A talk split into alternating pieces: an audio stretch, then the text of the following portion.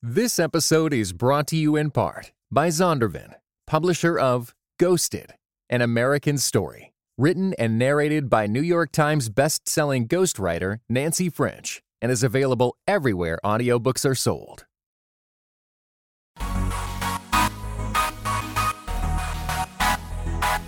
Dynamic voices for a diverse church. This is Pass the Mic. Greetings and God bless. Welcome to another episode of Pass the Mic Dynamic Voices for a Diverse Church, powered by the Reformed African American Network. I'm your host, Tyler Burns. You can follow me on Twitter at Burns23. And as always, across from me, virtually at least, is our president and co founder of the Reformed African American Network, Jemar Tisby. Jemar, how are you? What's going on? I, I always feel like I should add. Uh, you know, you can follow me at Jemar Tisby. Tyler Burns gets all the all the all the love on Twitter, but it's it's probably much more interesting to follow his timeline than mine. Nonsense. But see, here's the thing: when you give me the mic, I might as well just get a couple of followers out of this. You know what I'm saying? Hey, I ain't mad at you. I ain't mad at you. Yeah, but Listen, I just got I- back from uh, um, Richmond, Virginia, and I did a Yes, talk. that's what I wanted to talk about. Woo, buddy, buddy, buddy. Um, the talk was entitled "Understanding the Heart Cry of Black Lives Matter." And uh, you know, I talk about racial topics all the time, but this was like a whole other level of tension and sensitivity. Um, once you say Black Lives Matter, man, people, it's polarizing. People run to their corners, and um, there's not much in the middle. So I was not trying to persuade anybody to support or to repudiate it. And I did distinguish with Black Lives Matter as a principle, which I think Christians can affirm in terms of the image of God. But I also talked about Black Lives Matter, the organization, went through some of the things in Right. the platform. Uh, but it was really good, man. People were gracious, and I thought it was a good start, and we'll see how it goes. Yeah, it was an excellent talk. If you guys haven't had, we need to post that talk. I don't know if we have already, but it was excellent. It's probably the best treatment of Black Lives Matter from a historical, theological, social perspective that I've ever heard. So, Well, um, thank big you. big props to you, Jemar. That was very in, insightful. Well, I'm excited we have somebody who's much more knowledgeable about the world in general on with us today. have we ever had a Harvard grad on on the show? so far? I don't think we have. I don't think so. Welcome. Uh, It- this is uh, my first time, I think, being on a show with a doctoral student at Ole Miss. Uh-oh, uh-oh. Yeah. Yeah, no, like I'm I'm, just gonna let you guys trade trade uh, academic credentials. I'm just gonna sit and watch and sip tea. Come on, preacher. Come on, no, preacher. it's but uh, seriously, I was uh, I was looking at that last week, and obviously, you know, anybody who knows the history of race and Ole Miss knows that's nothing to sneeze your head at, to shake your head at, or sneeze at Right. either. Yeah, well, you know, we've come a long way in terms of race relations, but we still got a long way to go. And it's one of those things where, like, people look at me sort of side eye when I say I'm going to the University of Mississippi and I'm black and I'm studying race and religion. I'm like, well, you know what? There's really no better place to study these things because it's been on the radar for so long, and there's a lot of good work going on there. Yeah. So, so Tyler, introduce our guest. Yes, we have CNN reporter um, and social media savant Eugene Scott. Eugene, thank you so much for joining us. We've been wanting to get Eugene on the podcast for a while, and uh, it's just been encouraging to see you um, just on social media and then on our television screens as well as a CNN political reporter. I am uh, very, very glad to be here. Very um, impressed and thankful for the work you all do, uh, like speaking about the uh, intersection between uh, race and faith and politics. I mean, all of these issues are at the forefront of everything we're talking about today and reading about. And um, it, what you're doing is very much needed. Well, you know, Well, we appreciate it. we talk one of our earliest podcasts was about the double-edged sword of social media but but here's one of the i think really great benefits is i mean I, we sort of interacted online first and that's kind of how we got in touch. Tyler you may have had a- longer um, interaction with Eugene than I did, but it, it was just really cool. I saw your posts on Facebook and Twitter, and I'm like, this guy is is hitting all of the issues that I think are most interesting and most important. So I just started following you, and I'm so thankful you were gracious enough to respond back a few times when I when I tweeted at you or, or messaged you. So thank you. Yeah, no, man. Social media has been a been a gift. I mean, it it is obviously very difficult. I'm sure all of us have gotten more attention from trolls than we uh, care to have gotten attention from. But you know, quite quite frankly, I don't um, I don't really respond well to those who say uh, I hate social media or social media is all bad. The mm-hmm. the fact of the matter is that social media has connected people from from like minded worlds who would have never run into each other in real life. Um, yep. And social media has also highlighted issues and brought them to national attention that um, that the mainstream media just would not have uh, before the invention of social media. So I'm, I'm as grateful as you all are. Yes, yes, that's a great point about social media and the reality that there is um, a lot to glean from it and a lot to redeem, um, even in the midst of that medium, even in the midst of occasional confusion. Now, let me ask you this, Eugene. You are part of the quote unquote mainstream media. Yes. You're a political correspondent on top of that. So, I mean, one of the questions both Tyler and I have always been interested in is, you know, what's been your experience and, and how do you feel about being really one of the only black political correspondents on CNN? Yes, it's it's been it's been really uh, interesting. I think um, a lot of people probably think the mainstream media is more diverse than it actually is. I think there certainly are different organizations working really hard to increase media diversity, but uh, the, the diversity in, at most places does not reflect anything close to um, the national population. I think that definitely affects how stories are told, what stories are told, and and what's left off the table as well. I think for me personally, um, it, it's a it's a complicated situation. I mean, I when I pitch stories that are related to Black communities, I al- I always do so with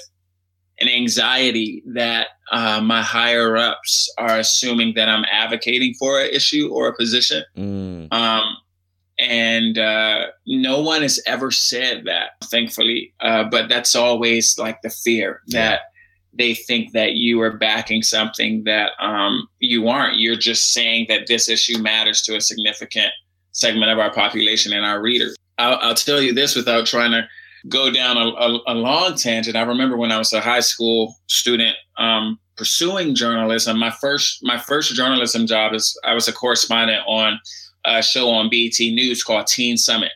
Mm-hmm. Um, which in the late 90s and early 2000s, the focus of it was to uh, promote issues related to Black American youth. Yeah. Um, and I had mentors back then. I grew up in Washington, D.C., who were uh, uh, reporters at uh, like the Washington Post and like minded organizations. And uh, I was told, do not let them make you the Black reporter. Oh, yeah. Hmm. And the thought was if you only write about race, they'll think you can't write about anything else. Um, and if they are never put in a position to write about race, they won't, and they'll think that's always your responsibility.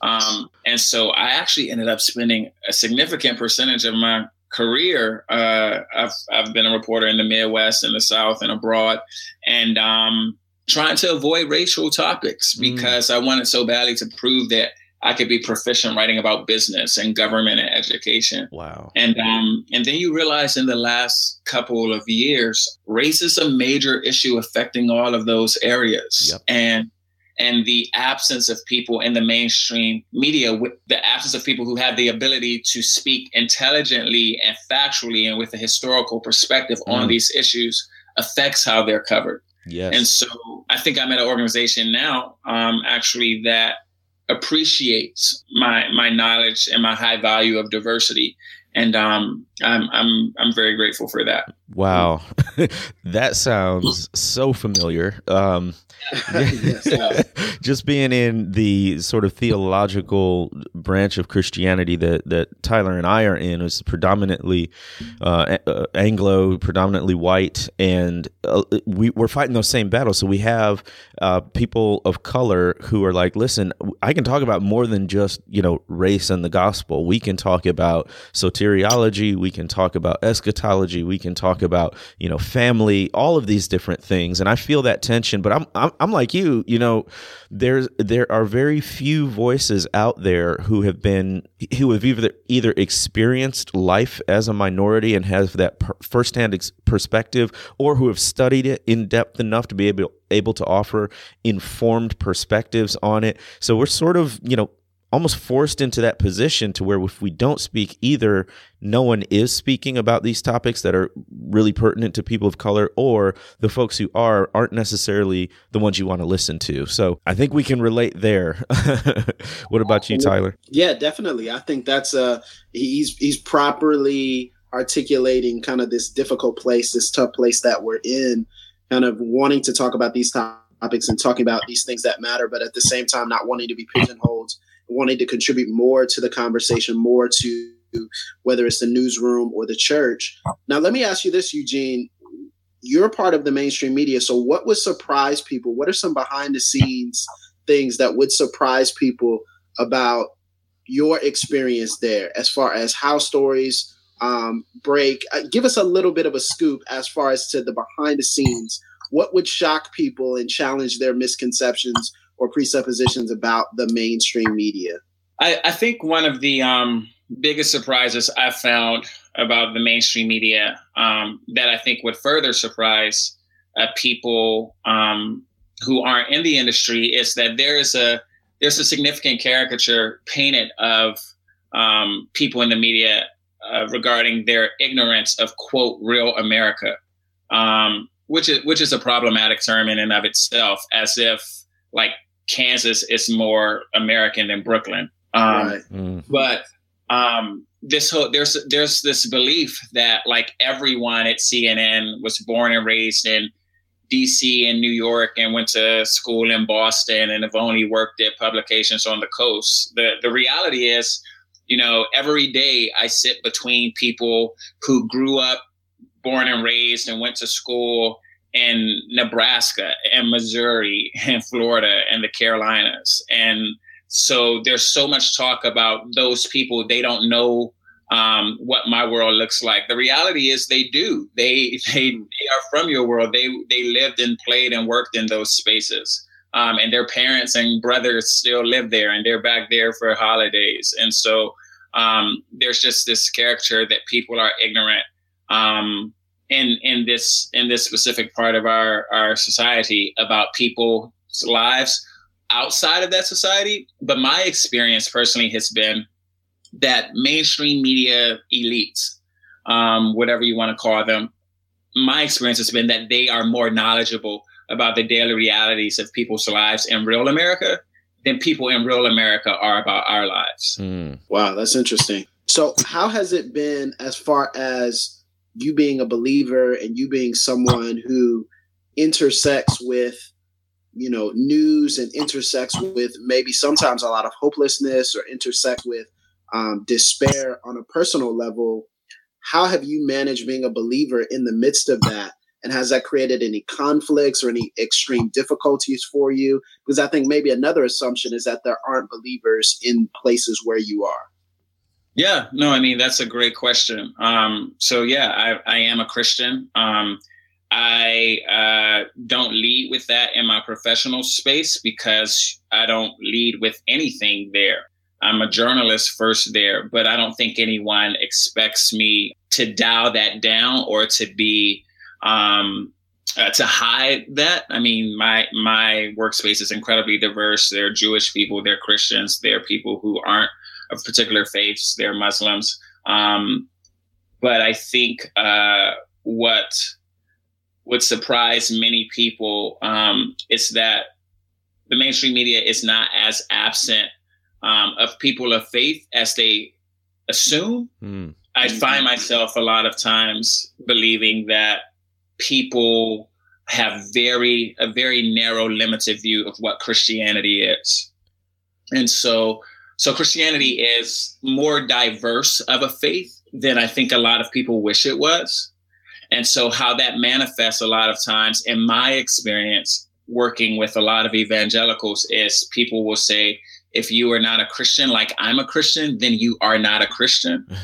um, and uh, and that is why I think sometimes people in uh, the mainstream media's faith get like dismissed because the thought is that you're not a real Christian. But the fact is, uh, different people view uh, their faith and the way it shapes them personally and how it should shape uh, the culture differently. I don't feel the sense of, um, I don't know, persecution or being uh, ostracized that I think many people um, would assume. Um, but that has that just has more to do with it in a professional work environment like the mainstream media. This just isn't something you lead with. Mm. If anything, and I, I, talked about this, I was profiled in uh, David Kinnaman's book, "You Lost Me." Mm. I find far more rejection as a member of the mainstream media within evangelicalism uh. than I do ah. as a, a evangelical within the mainstream media.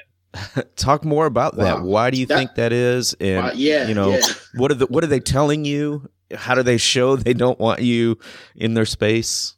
I think there's just the, the stereotypes people have. They, you know, they think people are, um, they think you work in New York as a journalist apart from Fox News and you're just like this godless person. You got New York um, values, and, as they say. Uh, yeah, yeah, all of that. And I mean, it's so odd because they don't seem to you know, question their own elders um, for these same uh, these same concerns and issues when they uh, display worldviews that seem to be inconsistent with orthodox views of Christianity. But yeah, there's just this whole thought that like if you if you see if you work in those spaces, that there's no way that you can be a person who values uh, scripture or faith or worldview shaped by them. There's just a lot of assuming um, but that just has, I mean, I think that's to the point that the points we made earlier, there are just, there's quite a few, quite a few assumptions are made about people um, in spaces that we, where we don't do life.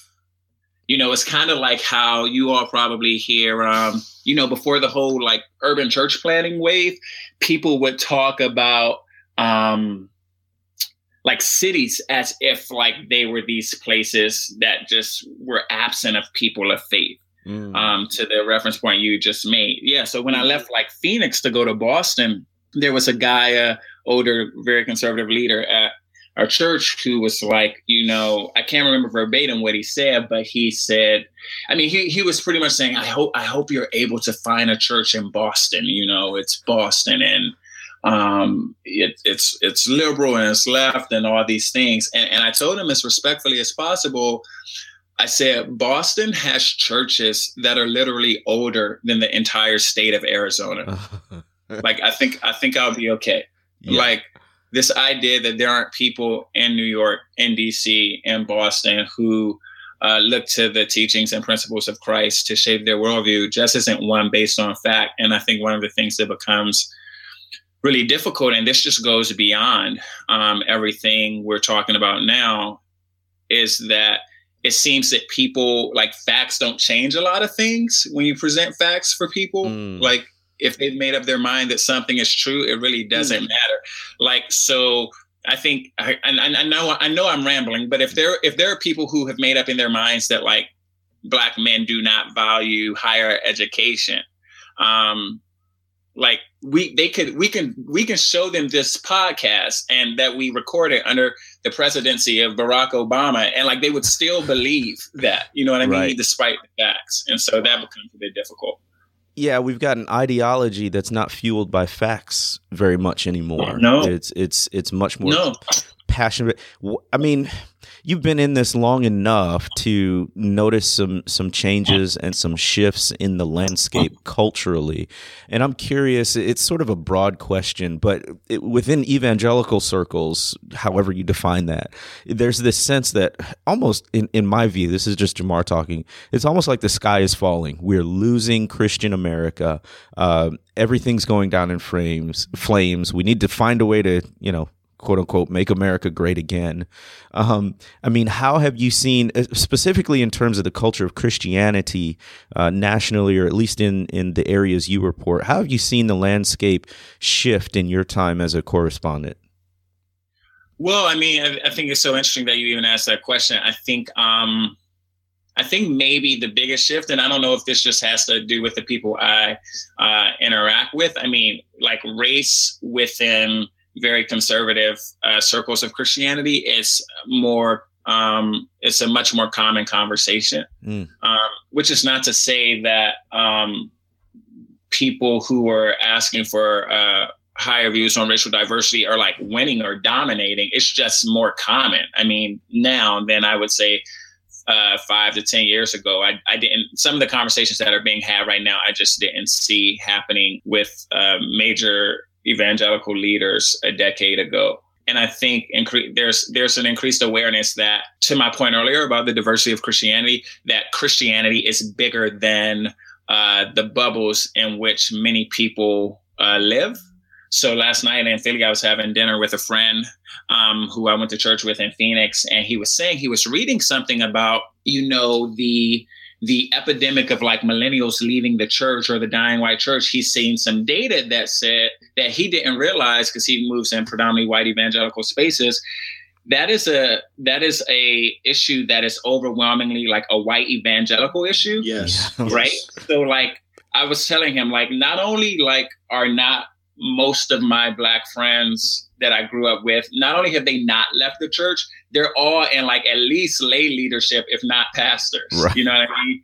Whereas like all of your friends from like Young Life are nowhere to be found. Um, and I think there's just an awareness now that we're like, wow, the faith is bigger than my faith. Go ahead, Tyler, because I'm I could go all day. This is so interesting. no, I think that's really helpful, and I think one of the things that that creates that divide or creates that distance is social media because it's not all bad as we were mentioning earlier but there there are certain voices and there's yes. certain ways that you can tailor your timelines to reflect only your small circle right and one of the blessings is watching you and others navigate that space yes. and deal with those misconceptions on a daily basis so what are some social media best practices that you found that have been helpful for you, not just as someone who's a believer and a black man, but also as a, a journalist and you have a public face and you have now people are, are starting to recognize who you are. How have you navigated social media dealing with trolls and also dealing with the misconceptions of evangelical brothers and sisters in Christ? Yeah, no, I mean, I'm I'm still learning. I mean, I was talking about this yesterday. I, I would argue that it, it maybe maybe a week or two ago, maybe within the last two weeks, it finally set in that I really should not speak to trolls.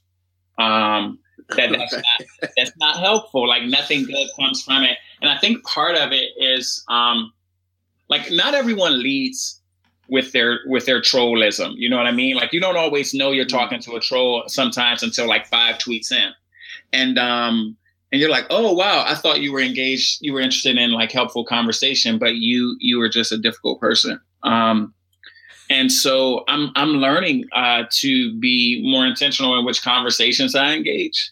I try to be more discerning in terms of the impact that what I'm saying could have. I think those who don't have a lot of experience communicating in 140 characters or less, like you're going to get tripped up because it's so much stuff can be so easily misinterpreted. I, I, tr- I try to be more thoughtful um, and beforehand, trying to figure out whether or not what I'm saying can be misinterpreted.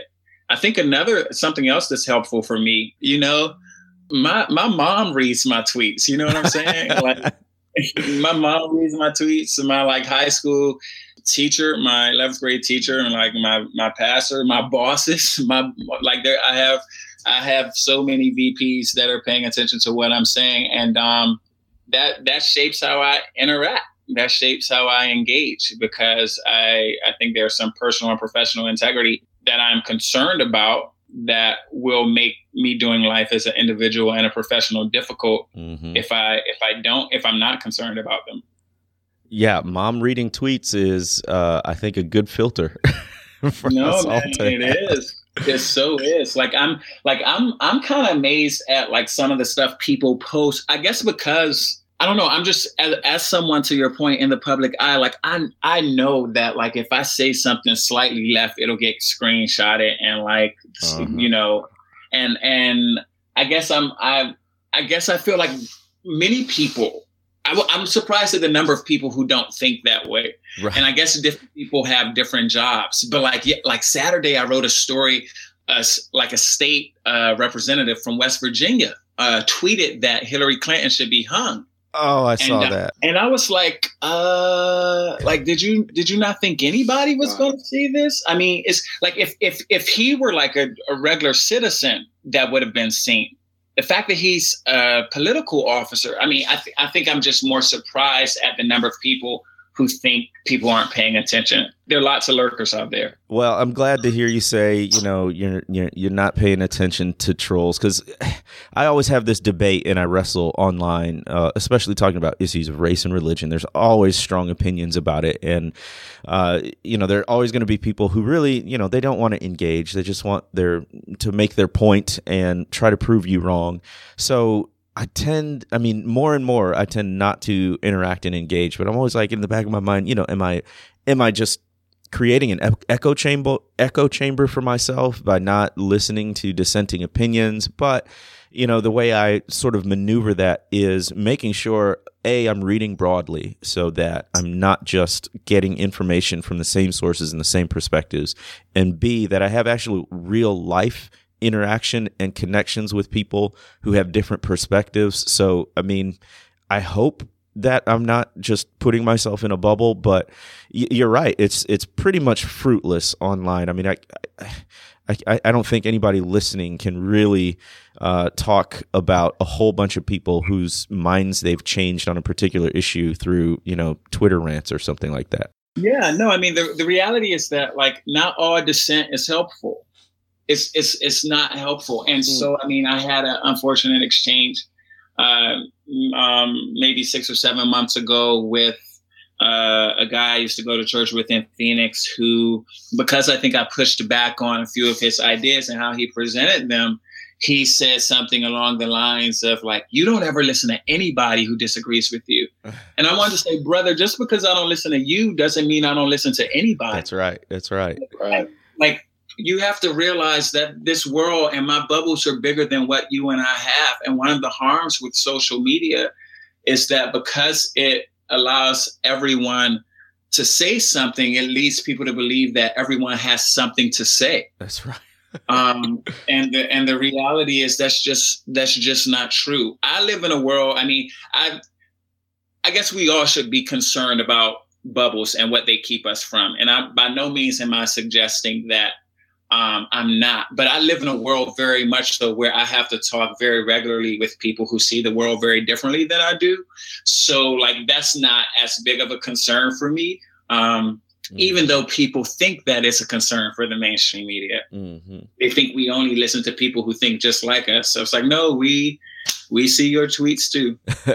well, we've thrown around this term um, evangelical a couple of times, and a lot of biblically or theologically conservative Christians are very sort of um, ambivalent toward the term because typically when it comes out in mainstream media, it's to talk about how evangelicals are supporting one candidate or another, and typically a Republican candidate. But with uh, Donald Trump as the candidate, many evangelicals are like, well, that that term doesn't mean anything anymore. Um, I mean, can you speak a little to that? How uh, mainstream media, whether it's your organization or, or others, are using the term evangelical, and, and how useful is it if it's too broad or is it too broad? Yeah, I mean, it has always been too broad and too narrow, right? um, I think there are people who study religion and society who would argue that theologically speaking, most Black and Latino Christians would fall more in the evangelical camp. Right. Um, but we don't see that reflected in the data.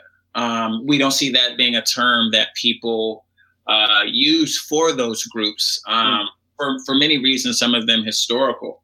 Um, as, as far as polling goes and political reporting, um, it's not that the term evangelical isn't a theological group, but it certainly is overwhelmingly a political one.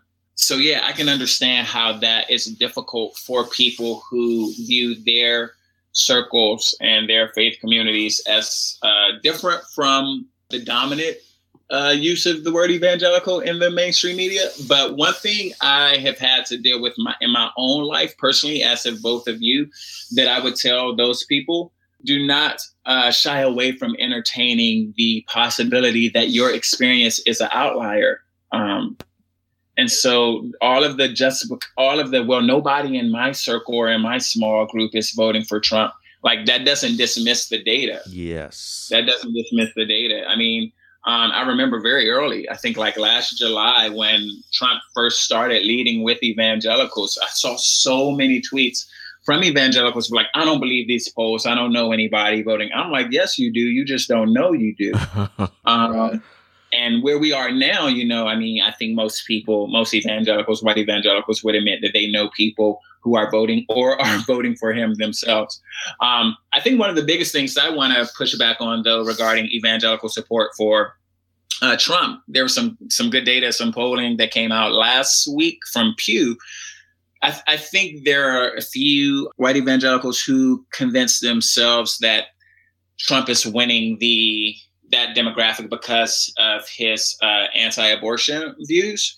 Um, but the polling supports that many white evangelicals agree with Trump on issues related to trade and immigration and law enforcement as well. So it's not just about um, abortion. And it's, I mean, what you could debate whether or not, like, if it even is primarily about abortion, considering the the relative attention, relatively low attention that he's given to that issue um, in his campaign compared to other issues. I, I, I say all that to say is I I think this the the data supports that white evangelicals are supporting Trump, and it's not just because of his views on abortion. Mm, mm. Mm, wow. And and it does seem like you know now that he is the the he's the only guy, right? And and so people are lining up behind him even more. And some sheepish, sheepishly, right?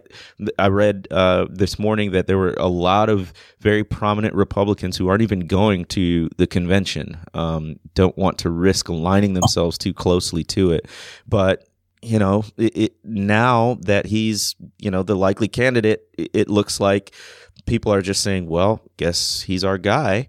Um, and so is it, it like you're saying the relative lack of conversation about abortion in compared to in comparison to other issues is it in your reporting and, and your research just that the opposition to the Democratic Party platform or Hillary Clinton in particular is that strong? You know, they're voting against Clinton more than for Trump or what? No, that I mean that definitely is true. That same Pew poll said that the majority of white evangelicals who are backing Trump are doing so because they oppose Clinton.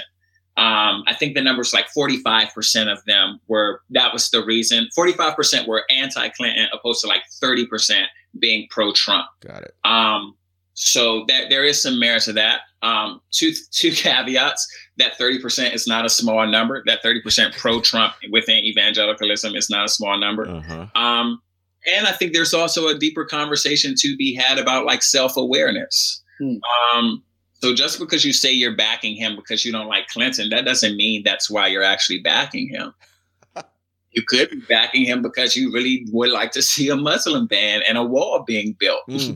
Um, and because you think all lives matter is an appropriate response to Black Lives Matter. Just just because you don't say that, that doesn't mean it's true. I mean, I think one thing I'm very fascinated by and writing about society is just how unaware we are of our own hearts and our mm-hmm. motivations. Mm-hmm. It was interesting. I was talking to a Wheaton College professor this morning about it, and he he said, which I thought was um, interesting. He said, "Whoever wins will have a hard time getting reelected." And you know, our norm at this point, I mean, it's pretty normative that people serve for eight terms. I mean, there's some. I think Bush Senior was an example, as was Carter but yeah, whoever wins, people are going to be upset and they are going to try to get that person out, um, evangelical support or not. Yeah. So Eugene, what are your long-term goals? What are some things that we see? We've seen you have a a really fascinating grasp of a lot of different topics. So what what does the future look like for you? Do you see yourself being a journalist for the considerable future? Are you gonna? When's your book coming out? You know, when you gonna be a preacher? That you know, when's the TV show coming out? I'm, just, I'm just curious. What's what's the long term? Because I think your voice is so necessary. So um, necessary um, as in, in an intersection of a lot of different disciplines. Man, I uh, I so very much appreciate that. It's, it's all funny to me because I've been a journalist way longer than I thought I would be. I actually went to grad school to study public policy to transition into like a think tank or a foundation and to get out of uh, the mainstream media. But um, I, uh, to your point, I'm, I'm moving a lot of different worlds uh, deeply, and um, and and thankfully have some insight on how they view the world. Um, and and I think what I would like to do is just bring more of those issues to the table and highlight many of those issues. I think, if anything, one of the things that's so disappointing about how much more we are talking about uh, faith and race and class and gender is I'm not quite sure we're we're talking about them that deeply yet. I mean, we talk so much about black and white relations. Um, we we leave out the fact that Asian Americans are the fastest growing demographic um, wow. um, in this country. My time in Arizona really highlighted uh, issues related to the Hispanic community. We talk about, as you uh, hinted at earlier, we talk about evangelicals and that leaves out huge chunks of people within Christianity, not to mention like faiths outside of Christianity. Um, and so I, I'm hoping that I can be in places where I increasingly talk about the, the magnitude of diversity that exists in this country, even within subgroups. I mean, I remember being in Arizona telling some friends, I was like, I don't think most white people know how diverse whiteness even is. Uh, I mean, wow. like I'm, like I've lived in Boston and that's a different white from Jackson. Like in many ways, there's some overlapping, but I mean, New England experiences with race in many ways can be very different from Deep South experiences, and yep. not to mention socioeconomically and just other issues. And so I just hope we get to talk about that. I hope I get a platform to discuss those issues more. Uh, there was a point I wanted to make kind of related to that, that both of you all mentioned before that made me talk about diversity more. One of the reasons in Arizona, I was like, well, Eugene, you don't need to talk about race because you're not saying anything that uh, Michael Eric Dyson isn't already saying, uh-huh. or Thabiti or, or Cornel. And, and then you realize your friends don't know Thabiti. You know, that's right. You know I mean? I'm like, they're not reading that. And so, uh, so we need more outlets. We need more uh, programs and organizations like your network who are talking about diversity within subgroups so right. that people realize that there's great nuance. And one of the reasons we need this is because the backlash is increasing. Mm. I mean, as we see more people talk about diversity, people who are more hostile to diversity um, are, are have a death grip on traditionalism. Mm and they're and they they don't like how America um, may be changing, and they don't want to hear about this. But I mean, it's it's not it's not to happen. Like that's not to change, and we must admit that. I had a professor last week who um, was talking about marginalized groups, and he said, even if you kill all of us, we'll still be here. And so I think that I think for the people who are like, I'm so tired of the race conversation. I'm like, the best thing you can do is just deal with it. Yeah. Because these conversations aren't going anywhere. Well, I mean, along those lines, I want to just this election cycle is fascinating to me. Um, and I'm yeah. wondering from your perspective as a political reporter, uh, you know, to me, it feels very different than at least modern or recent elections. You know, since I was of voting age, you talked about you know these these racial conversations being um, sort of more and more polarizing. Uh, this this the responses being stronger. Is this election cycle different than than ones you've studied or covered? Are we seeing more of the same and we just we're just not you know historically savvy enough to realize we've been here before. I mean compare this election cycle to previous ones. Yeah i mean if nothing more this is the first post obama election cycle. Huh. um, right? And so the race piece is happening there um, mm. in ways there are conversations being had that um, were not had before at a magnitude and at a depth um, with a depth. I mean this um, it seems like with each election cycle, there is a new social media uh, avenue being made available that people are using to promote political ideas or positions. Like we like we follow these candidates like Twitter pages closely and their Snapchats because they make policy proposals on them. I mean, mm. and can do so many times um, within a day. So, I mean, that is one of the big differences. I mean, we see this is the first time, you know, we have had a woman be the presumptive nominee of a party. Mm-hmm. And so we're talking about gender in ways that we never have before.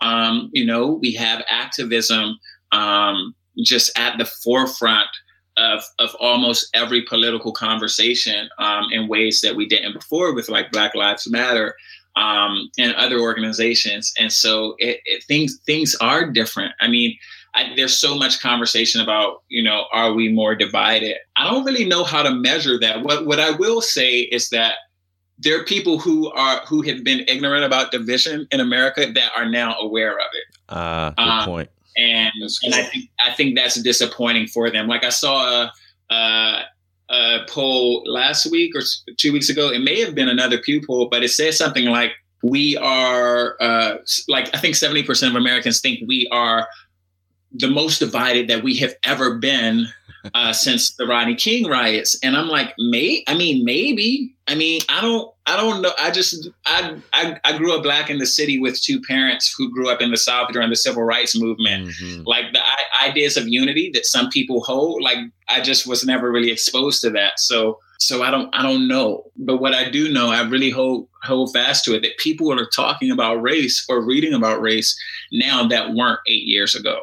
Well, it, it, are the are the candidates themselves in the way they talk do you think contributing to a, a, a climate that heightens those divisions? Or is that just you know we're just in this era and it almost doesn't matter who it was running you're still going to have this really really heightened tension yeah no i mean we we i think people follow the leads of their political leaders and i mean you know when donald trump dismisses uh, the concerns of black lives matter um, on Fox News, that is a cue um, to uh, his followers. Uh, when Hillary Clinton says things, whether you agree with it or not, like white Americans need to listen to Black Americans, like white Americans who are more conservative re- regarding uh, the views um, related to race and law enforcement, they they hear that, and so I mean, we're seeing lawmakers, our, our leading candidates engage these issues in a way they haven't in the past. And I mean, in a way that even if he wanted to, I think many people will argue that Barack Obama didn't have the freedom to. Mm-hmm. Mm-hmm. It'll be interesting just to see how this changes. Absolutely. Do you have a prediction? Who's who's who's going to be our next president? Um, I, you know, like I, what I, I really don't know. One thing I will say, like I, I really don't know, and I know there are polls their poll, polls overwhelmingly say Clinton has it. The gap between Clinton and Trump is not as strong as it has been in the past, and, or as strong as some people think. Mm. Um, but as someone who's covered local elections a lot, um, what I what I find myself most mindful of um, is turnout. Yes, it's turnout. I mean, people will tweet and hashtag and Facebook and shade and not vote. Oh man, so true. And so, so I'm like, you know, I saw a, I saw a great tweet. I think after the 2012 election, it's like the Wednesday after the election is the day that many Americans realize that a Facebook post is not the same thing as a vote. Oh.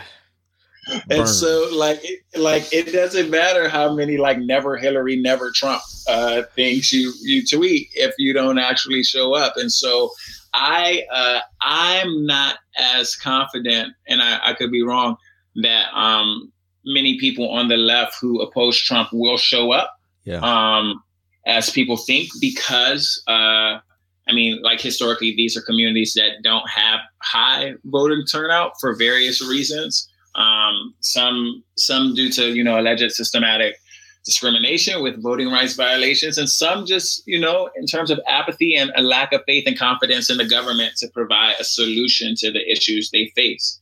But I do think that people who think that Hillary Clinton is the worst thing since sliced bread are going to show up. Mm. They're going to show up. Um, and uh, so it'll be interesting. I'm very fascinated by it. I think what I am most fascinated by, and I know I'm rambling here, I don't think I'm I'm very interested in, to see if if Donald Trump is elected, if he will like being president of the United States. um, wow. There are, I am, I am not sure that he is um, as aware of what the job entails as people who have lawmaking experience. Yeah. Um, and so I think he may be in for some rude awakenings, and it'll be interesting to see how he responds to that. He may love it. He may be like, "This is completely different from what I thought it would be, and I love it. Or he may be like, this isn't, you know, this isn't the Trump organization at all. Exactly. CEO and president are two different jobs. Oh, two different jobs. I mean, like just like pastoring a church and being a preacher are like two different jobs, mm, right? But it's mm, very common mm. for who are preachers to be like, I love this. I think I want to be a pastor. It's a different job. Good analogy. Brother Scott, we don't want to take too much more of your time. This has been so enlightening, helpful, and our honor really to have you on the show. We follow your work closely, applaud what you're doing in, you know, a, a very complicated space dealing with tons of different perspectives and a news cycle that just will not quit. I know you are a man on the go. So thank you so much for your time. Yeah, I know. Thanks for having me. I hope I hope it was helpful. I know I was a bit all over the place at times, but I so appreciate being able to engage you ask questions. I don't get a lot of opportunities to unpack what you've allowed me to today. Good deal. Well, look forward to some some more communication from us. We'll love to follow up with you and get you on the show after the election cycle too. That would be great. Excellent. Thank you, Eugene. Take care of yourself. We hope you enjoyed this episode of Pass the Mic. I am your co host, Jemar Tisby, and you can follow me on Twitter at Jemar Tisby and our other co host, Tyler Burns, at Burns23. Make sure to follow the Reformed African American Network at RAN Network and follow us online, raanetwork.org, rannetwork.org. We have had Eugene Scott correspondent from CNN, political correspondent. You can follow him at Eugene Scott on Twitter, and we'll see you soon on the next Pass the Mic.